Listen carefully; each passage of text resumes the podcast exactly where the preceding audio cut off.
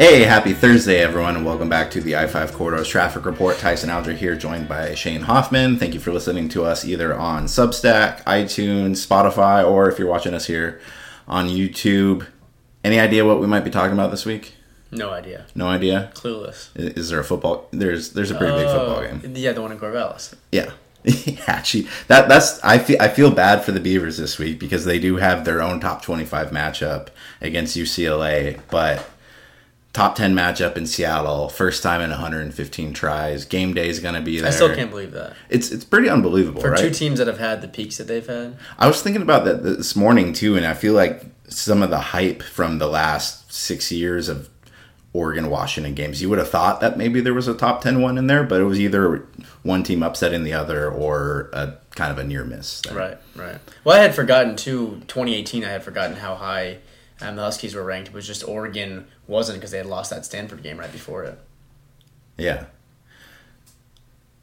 Oh man, that Stanford game. Poor Mario. There we go. Great segue. yeah, he's been really dragged through that. You can read my column on uh, I five Corridor this week where I kind of go to bat a little bit for Mario Cristobal. Um, kind of an uphill take for me. I've Not that you defended his game management, no, no, that was that was the dumbest thing I think I've ever seen on a football field. but you saw the video too of Alex Mirabal twice going up to him and trying to. take him as That- some- and that's such a tough look too, especially with the fact that Mirabal is such a small dude, and it's like big brutish Mario Cristobal ignoring him.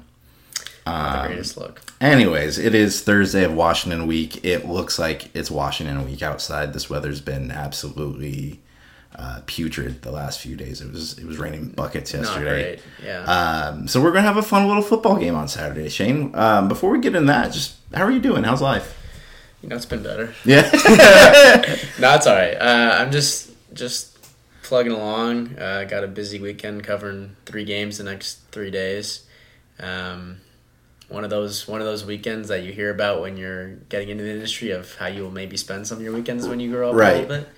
But you know, I I think I am pretty good usually about getting out and escaping on the weekends, so I don't mind that I have three days of games. What is the challenge for you in one thing that I think a lot of um, students who go to like a big football school program, I think you, they get a little spoiled early on of, um, I mean, you basically got to work in like a pretty world class press box for, Yeah. for three or four years. And then now I'm thinking that you're going to be on the sidelines or in a press box for a high school game. What, what, what's kind of the, the difference there for you? Well, I mean, the biggest difference is just like there's so much more to do. I don't think it's very conductive towards the type of writing I like to do. Uh, I spend a lot of time just writing numbers and making sure that I have all the Dude, it's so hard. down. It's it's the hardest thing for me isn't like the like doing it as much as just like making sure I don't miss a single play. Yeah. And then it's like I, I, I there's some people out there that are really good at they do that while they're live tweeting and taking photos, and then they get like two players and a coach from each team afterwards. I'm just that's not You're you're, look, you're looking for like something that you can like use 400 words of introduction on to Yeah, like lead you into like the one coach quote. I re- I remember um, when Thomas Tyner rushed for his 700 yard game, his high school record setting one. that would the- a tough one. The Oregonian had Andrew Theen fill in that night, who was not a sports reporter. It was his first high school game he ever had to cover. Um, Nightmare. and I think he ended up being off by like three or four yards, which is pretty impressive for um, a game where. but his his dad used to call in and ask for corrections if we were off by like two or three yards. Like he, he was taking like the stats. That's the other thing too is it's it's no one's gonna get it perfect, but there's gonna be people that want it perfect, and that's the frustrating thing. Um, but no, I I did a Westland game a few weeks ago, and I actually did sit in the press box, which like no one does, but I kind of liked the calm, and I could just focus on taking the stats down. That being said, I'm excited to return to Husky Stadium, where I was uh, two years ago for that Mario game that you alluded to in your column. Pretty cool stadium, all things considered, and I also have never seen it like jumping the way I would imagine it's going to be on Saturday. It was a pretty okay crowd the last time. Am I remembering that right? It was okay, but it Because Washington wasn't great, they weren't great, but it was raining heavy. right? I remember it being pretty thin. It was cold too. It was it was cold, and I'm mixing a couple memories too because I forget that I went up last year for Oregon State, Washington, and that was a game the Huskies won that game. It wasn't impressive. There mm. wasn't that many people in the stands, and that's when I wrote um, a column that was, "Hey Washington, you need to hold up your end of the bargain." And ever since then, and ever since then, they've been a wagon. Uh, they and they have the second second longest win streak in America behind only Georgia. oh, nice, nice stat Yeah. there, stat man. Um, yeah, so I'm I'm looking forward to to this environment because the the the monster game that I've covered in this rivalry, which was the 2018 no. Yeah, the 2018 game when it was number seven Washington and number 20 Oregon. It was the like the biggest win of the Cristobal era at that time. Uh, Otson was awesome for like that. Seventeen. Yeah. something like that, yeah. Otson was absolutely awesome for that game, but I, I still don't think I've seen Husky Stadium at its like full full potential yet. I've also never been a warm in that stadium. It's No, I got um. Well, I learned my lesson last year or two years ago. I got gloves this time. yeah. Uh, you know, cut the fingers off. I'll be up there with those. Probably gripping a, a warm coffee. I remember last year, up, last last year at the game, I I just went for the straight. I'm gonna be warm, so I like had a sweatshirt with like a flannel on top right. of it, and I think Bill Oram greeted me as. Uh, do I need directions to my non-house? Are you uh? Are you doing the game day thing at all? Uh, I thought about it. So we're gonna go up Friday night just because I don't want to deal with. It's a twelve thirty kick, and I don't want to have to deal with like The getting- smart move. Yeah. What I So- should probably be doing. So there, there's part of me that um, I'm gonna, I, I'm gonna roll in the press box at like noon. I've still never done like the like the embed with game day thing, even when it's been on Eugene. I think it's a little bit of a overcovered thing, and I also so, too. also like I don't need to give Pat McAfee any extra. No. like I don't know. I, I I don't quite like that show like I used to. Um, that being said, I think it would be cool to spend like that time and just to get to see like what the Washington campus is like for something like that. I haven't really spent a whole lot of time on the UW It's campus, really like nice. outside of. Uh, I, I visited there uh, when I was deciding where I was going to go to school, um, but they just didn't have like no one was there to like show us around. It was just not as a receptive of an invite or welcoming as some of the other places were. But it's, it's was this all on the same trip as when you yeah, came and checked out Oregon? Oregon, some other smaller schools. That's that's funny. That's kind of how I ended up at Montana too. Yeah. Like we were doing like a swing of we checked out Eastern Washington. I think Idaho, not as prestigious as as you. Obviously. right. Oregon's so prestigious. But I but when I went to Montana, we kind of just showed up Mm-hmm. and like we were walking through the J school and ran into this professor um, Keith Graham. Yeah. and he was, "What are you guys doing here?" Oh, we came here from Alaska. We didn't get a tour. We're and he showed us around campus for like six hours that Wow. day, and like. I had a similar experience, not to that level, but Yeah. yeah, that changes your whole viewpoint. Yeah, so like when uh when coaches talk about like being good recruiters and stuff like that, like I actually believe that a little bit Yeah. because like doing like certain things can can make a difference, and uh, unfortunately, no one was offering me full ride scholarships and, and photo shoots. So. That's probably one way we could look at actually talking about this game is like the recruiting side of it because all of a sudden we don't really talk about recruiting much, but Oregon is one of the hottest teams in the nation in terms of recruiting now. They got um, Gus Cumberlander uh, right after that Colorado game. I think he's the number two defensive lineman in the 25, 25 class. Um, Elijah Rushing, another five star, just decommitted from Arizona. And Co- coincidentally, right after a, right a visit from Tosh Lupoi. um, looking like Oregon for him, and then all of a sudden, this Aiden Breland kid, another five-star defensive lineman, is going to commit right before this game starts on Saturday. It feels like the biggest game of Dan Lanning's tenure so far. I think it is for all intents and purposes, and I think again, it's another thing where it's like. If they win, it's probably more about what happens in the future almost than what happens right away. Although, if they win, you look ahead, everything's in front of them because they have Trojans, Beavers, and Cougars all at home, and all of a sudden, without Cam Rising, a trip to Utah doesn't seem that daunting anymore. I'm gonna go like full Bill Simmons podcast here and compare this this Oregon team feels like the first uh, Celtics team with Tatum and Brown that like unexpectedly made the finals. Hmm. Like it they weren't quite like that wasn't really the scheduled year for them yet. Right. You know they were building the pieces, they were getting that momentum, but then all of a sudden they got into it. It was like oh shoot, like here we. I, I feel like this might be like if Oregon wins this game, it might be kind of going down that path because Yeah. I. I do think that even though it does seem like this is a peaking year for Oregon because they do have a Bo Nix at quarterback, Bo Bo Nix isn't. Um, I don't think the Bo Nix era is the the polished No. Oregon team that Dan Lanning wants to build. I, th- I think that it's made this version of Oregon better than it should be, but I think they're still kind of gearing towards something. And especially as you go into the Big Ten, I'm, I'm really interested to see how the kind of recruiting battles between Oregon and Washington kind of uh, play out as we move forward. Because for the longest time, it's kind of felt like that it's more Oregon and USC as bigger rivals. But now that you kind of like get rid of some of the auxiliary stuff, and it's it's still going to be USC, but Washington is going to, you know, everyone's got to going to have the money to go see that kid one extra time. You know what I mean? Yeah, no, and I liked your point about you know, Thank- maybe thank you. maybe at, at quarterback Bo Nix, you know, a Heisman contender. That's like you could look at that as it's peaking there.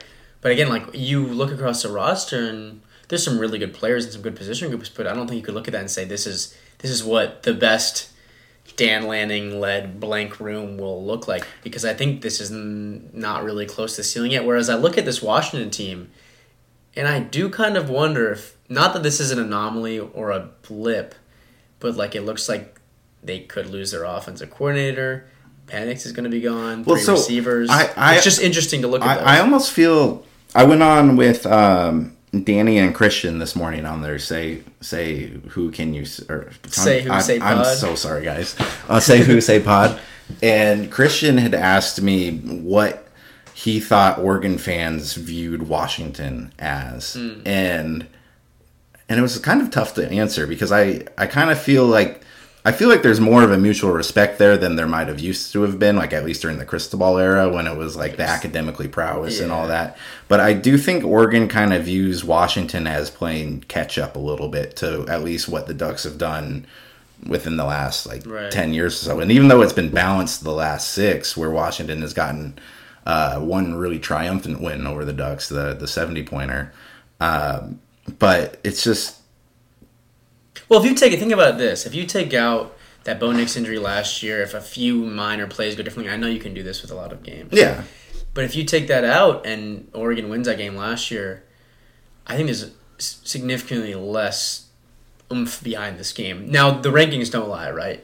It's it would still have the billing it does now to a certain extent, but I think a lot of this is just about like Oregon's got to got to get back here and, and get theirs. You know, This might be one of those things that actually like means absolutely nothing, but I, I wonder how much Washington winning that game last year and establishing itself as, hey, here's this team in a major city in this country that is coming alive.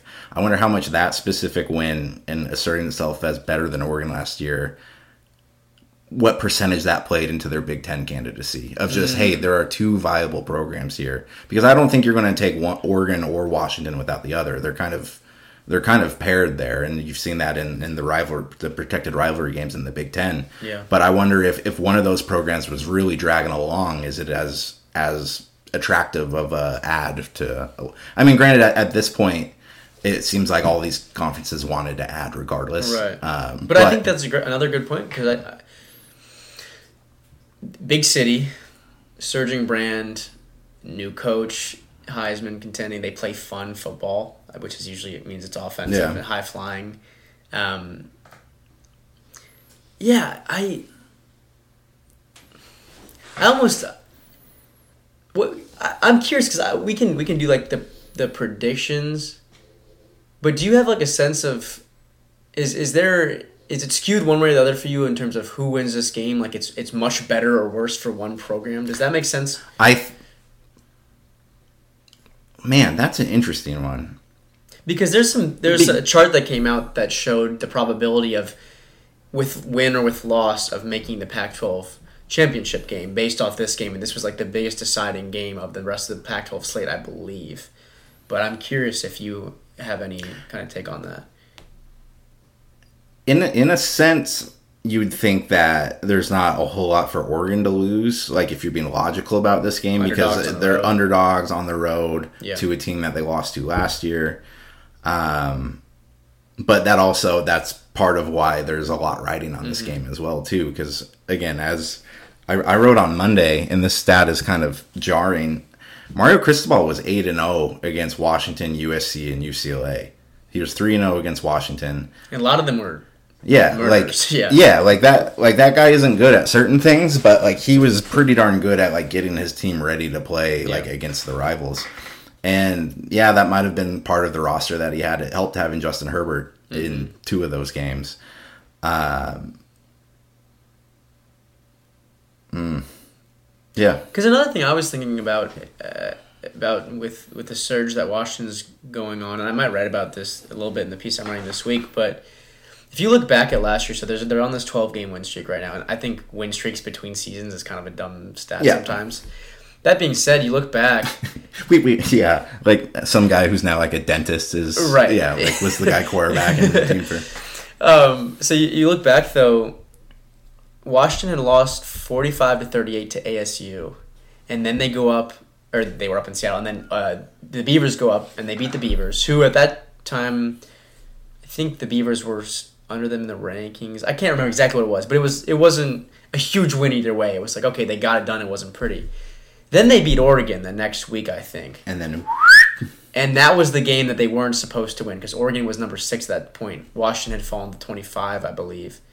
And then ever since then, I, I just think there's something interesting about like that Oregon win that is kind of the game you look at in terms of what kicked this ascent off. Oh yeah, absolutely. It was it was that was kind of the arrival. I, I think that's always kind of the case when you have a new coach and like a new quarterback and it like uh it's hard to say like non-traditional team, but just like a team that's not uh, expected to to be at that point this year.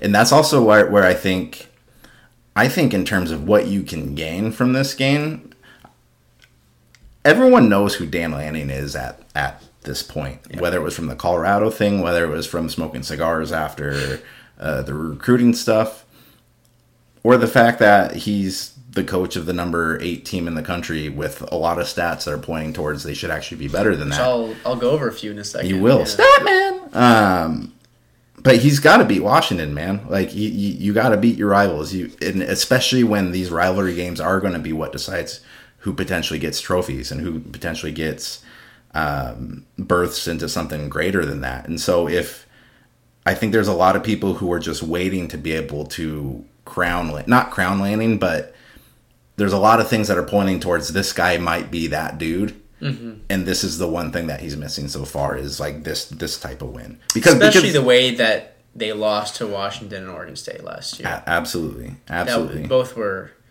I mean, the Oregon State one, I think, has almost been forgotten how brutal that was. Yeah, well, so that that was kind of part of another thing I talked about with those guys this morning is they asked, you know, just how much is Oregon harboring resentment towards how the game ended last year, and I think that that was kind of dampened down quite a bit by the fact of how that Oregon State game ended Yeah. a couple weeks after because it was just like a like a two week just collapse of that entire Right, I think you look at it more now in terms of just that the way that that season. I know they actually they went out on a high note. I would say with the UNC win and the way that they pulled that off, kind of opposite to how they had they, they finally finished, but they didn't finish those games.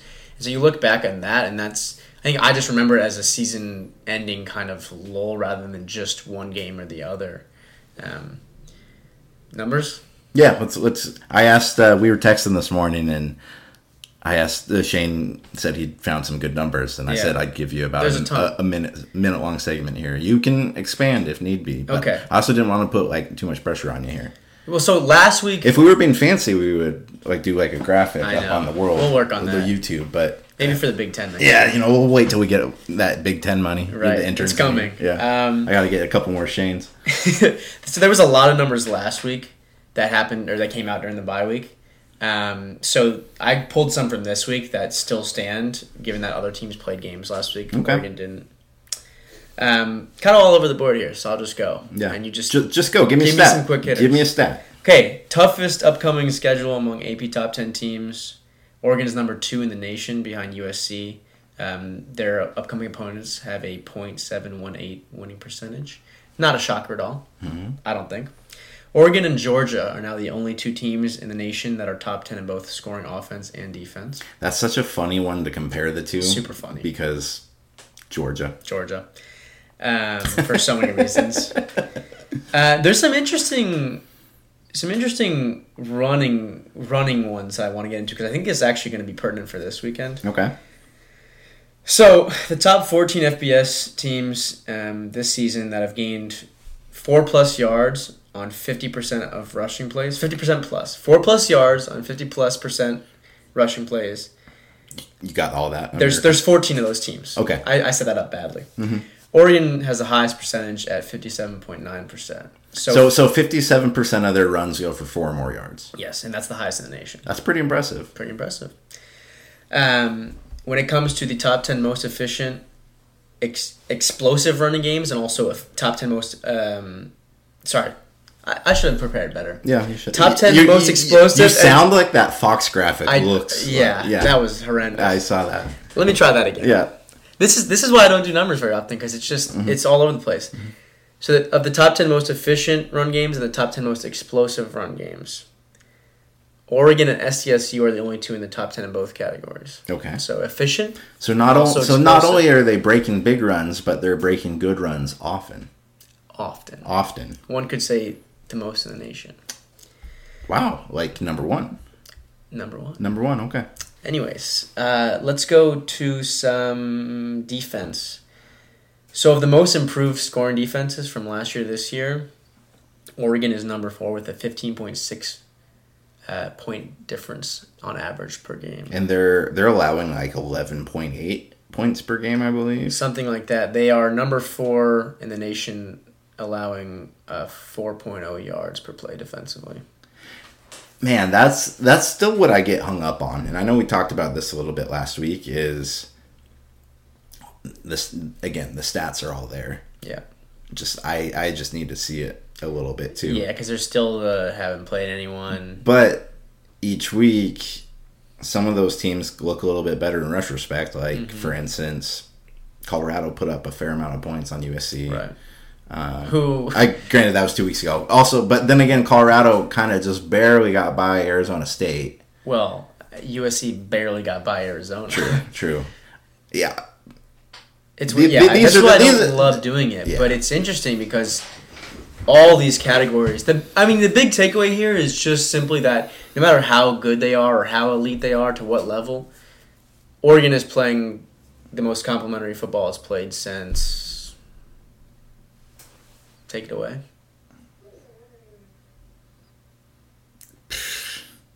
I, I can't remember one that's been like this balanced because even even in like Oregon's like elite years, the offense was that much better than than the defense. So And it still could be. yeah, it, it- yeah, that's that's a good point. But on offense, you have the balance with the pass and the run. On defense, you also have a balance where they're really good at against the pass, and they haven't been very bad against the run because usually it's kind of one or the other almost. it is funny that they are averaging like fifty eight points per game or something stupid like that. Yeah, but it helps that they put up eighty-one. That yeah, it does help. They're also um, third in the nation in middle eight scoring differential. So that's the Oh, four, I, I like that's that. the four minutes before the half. That's when you get into like real nerdy football Oh, stuff. Yeah. And then just to top it off, number two in the nation behind Oklahoma in relative scoring margin. Uh, I looked one up this morning too to add, and I don't have it right in front of me, but I was just looking up how often opponents were converting third downs on the Ducks last year, and it was like forty eight percent. Yes. And I think this year it's down to thirty four or thirty five. Yeah. Which, Meanwhile, I which is still which is which still feels a little bit too high, but Yeah, yeah, that that that was just something that we were like really like honing in on like the first like three weeks of the season when you're still kind of like mopping up last year's narratives, Mm-hmm. and it was just like okay, they're being a little bit better situationally and they're tackling better.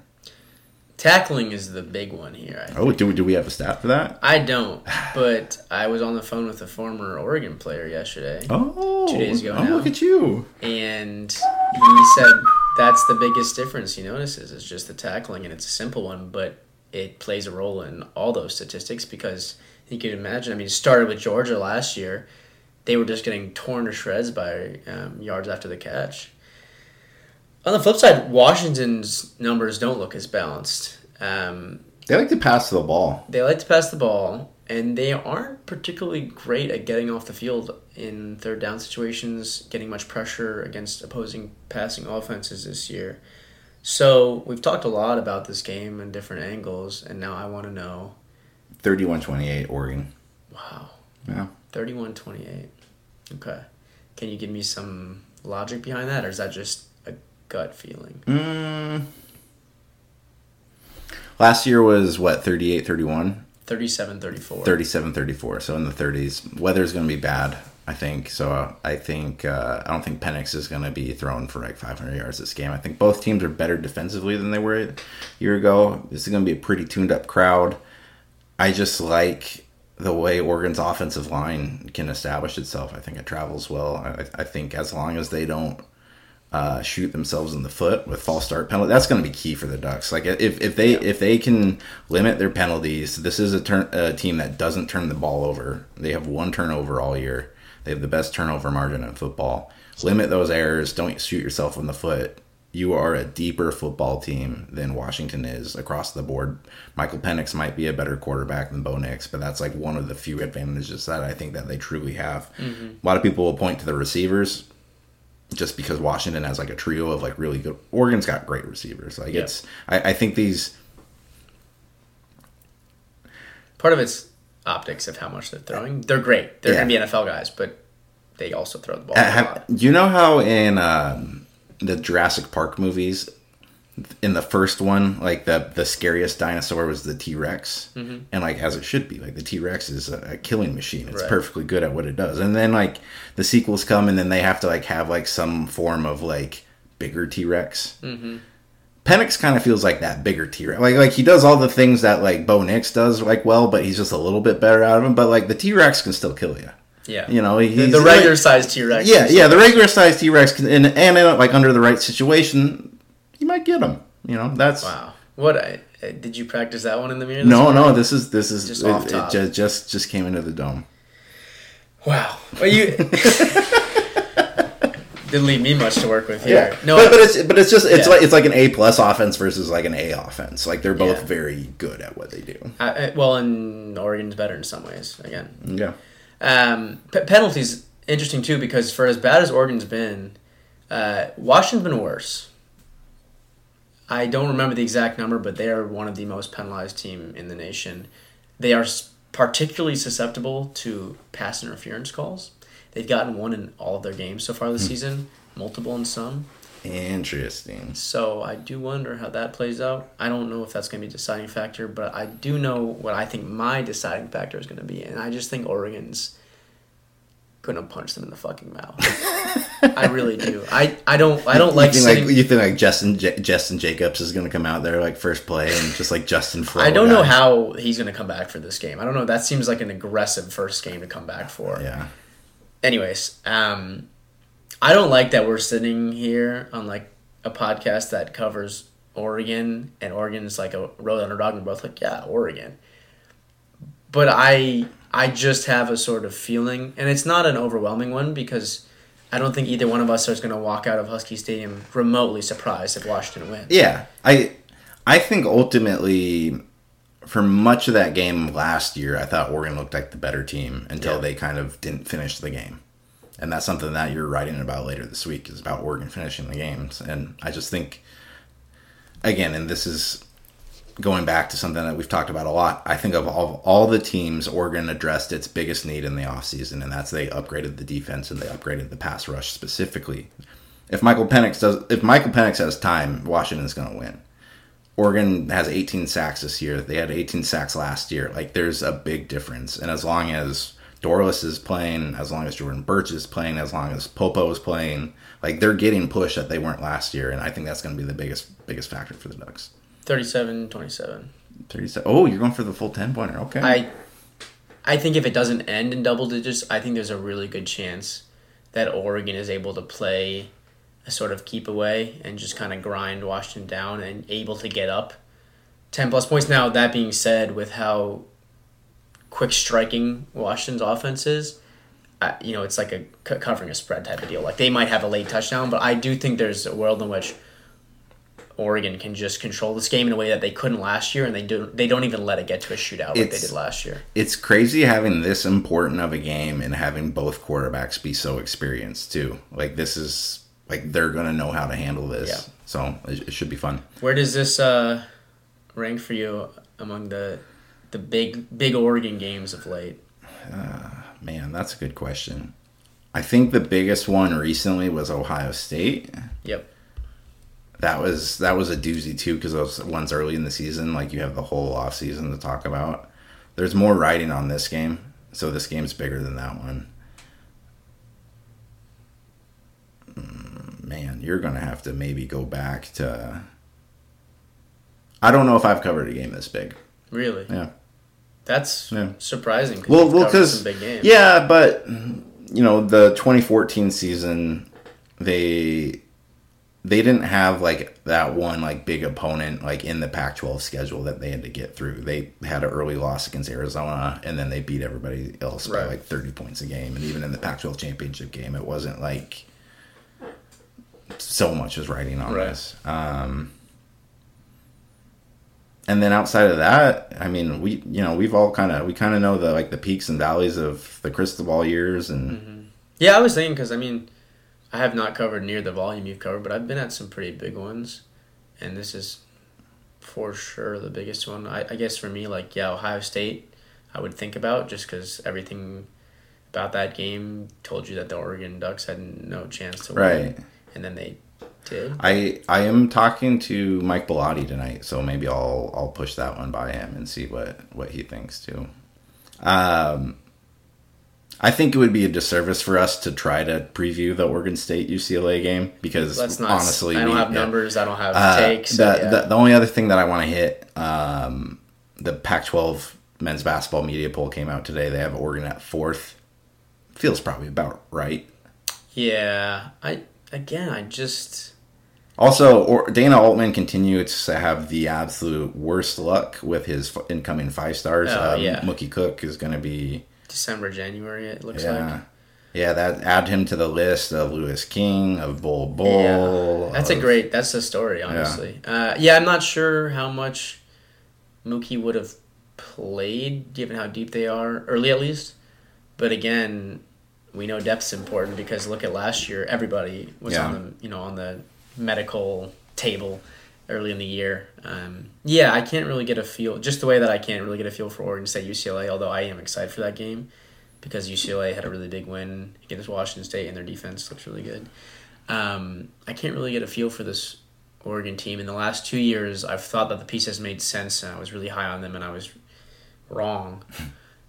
and this year, I'm not even going to do that. I'm just going to kind of sit back. And we, we, we were talking separately. We were talking to Will Patterson, the men's basketball SID, and like trying to get some sort of not picking his brain essay, but just like, what are you seeing? And he's like, yeah, they want to play fast. They got a lot of guards. That, that's that's going to be the har- the hardest thing to do these days is to be like to forecast a college basketball team because there's so few guys on the team and so many of those guys that can change rosters every year. That like good luck. Yeah, and again, to finish that point, he was like, I don't know. Yeah. Basically, I mean, it's not his job to know, but I mean, I, I expect N'Faly to be pretty good, but yep, that's about the one thing you can if he's healthy. Yeah, I mean, he apparently he's been hurt again this offseason. yeah, Um, I'm hearing good things about Jackson Shelstad. That's a that's a plus.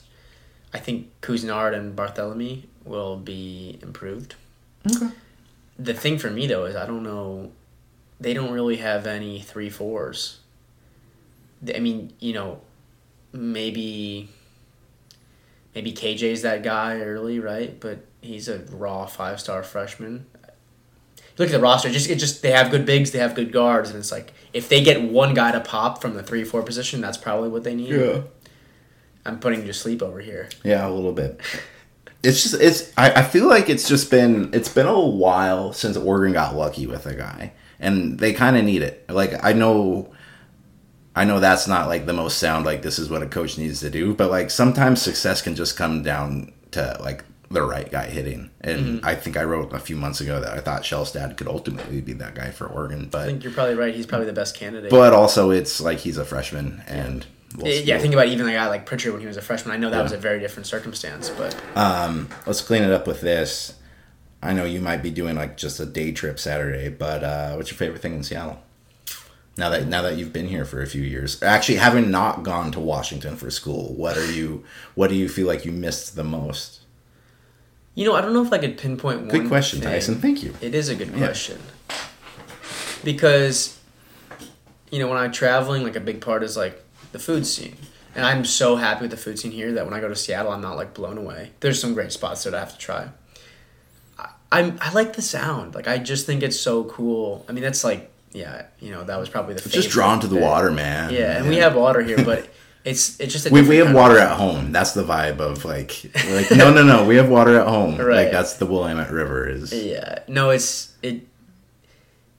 It's a whole different, and there's there's reasons that I don't know if I'd want to live in Seattle right now, but I could totally see myself living there in the next few years, and it's a little bit. It's it's one step up in terms of just the magnitude of everything. It's Yeah. just a little bit bigger, and it it it has that feel to it, and I'm I actually think it's kind of cool that this game is being played there.